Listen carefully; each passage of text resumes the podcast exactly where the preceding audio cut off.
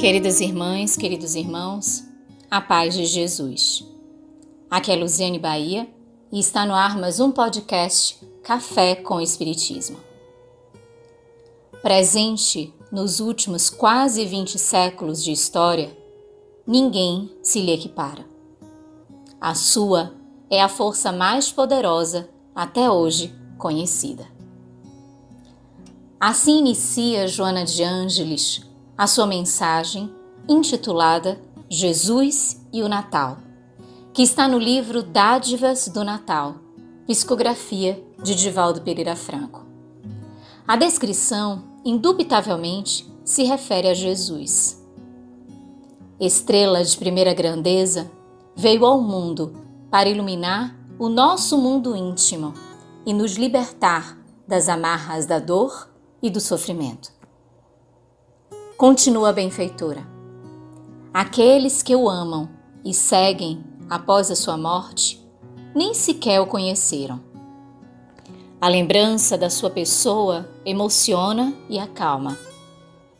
As lições que ofereceu aos que o seguiram despertam os mais elevados sentimentos humanos. O seu exemplo tem servido de estímulo ao heroísmo, ao sacrifício e ao martírio entre júbilos e gratidão. O heroísmo com Jesus tem um sabor especial. Como ele mesmo afirmou, o seu reino ainda não é deste mundo. Então, os júbilos reais não são materiais e pautados em efemeridades. A efetiva vitória está na superação de nós mesmos em vencermos as nossas inclinações más.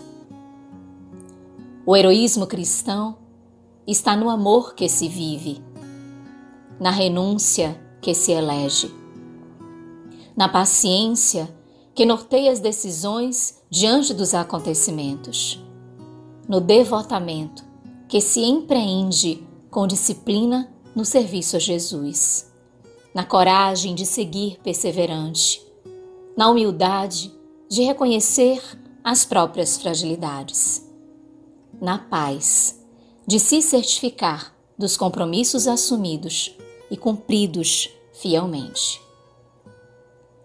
É mais atual, diz a veneranda, o seu pensamento em nossos dias do que naqueles quando esteve na terra. Toda a força que dele dimana, porém, é a do amor que exemplificou até o momento extremo. Jesus é a vida no roteiro de Deus. Que beleza ímpar esta última expressão.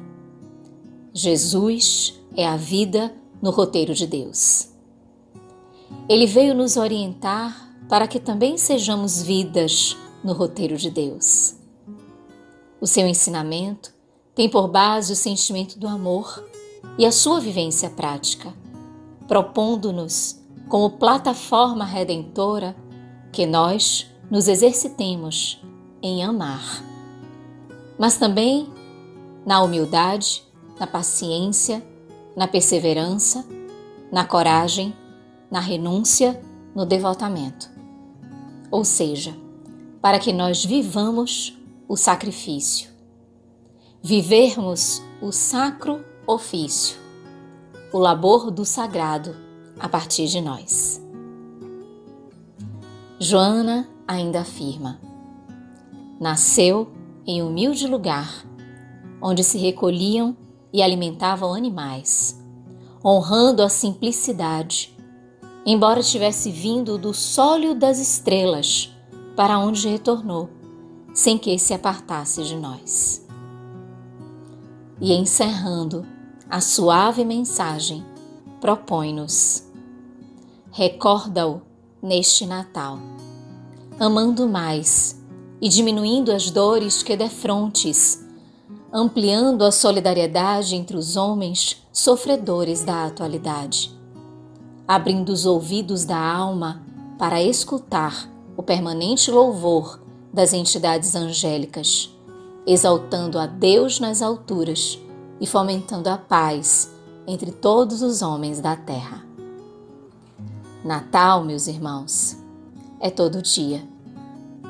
Assim, a cada dia que se inicia e se encerra, ao longo das sucessivas experiências que vivemos, que pensemos e meditemos em Jesus e hajamos em seu nome, permitindo que o Natal aconteça no nosso mundo íntimo e se exteriorize nas nossas ações. Natal é todo dia.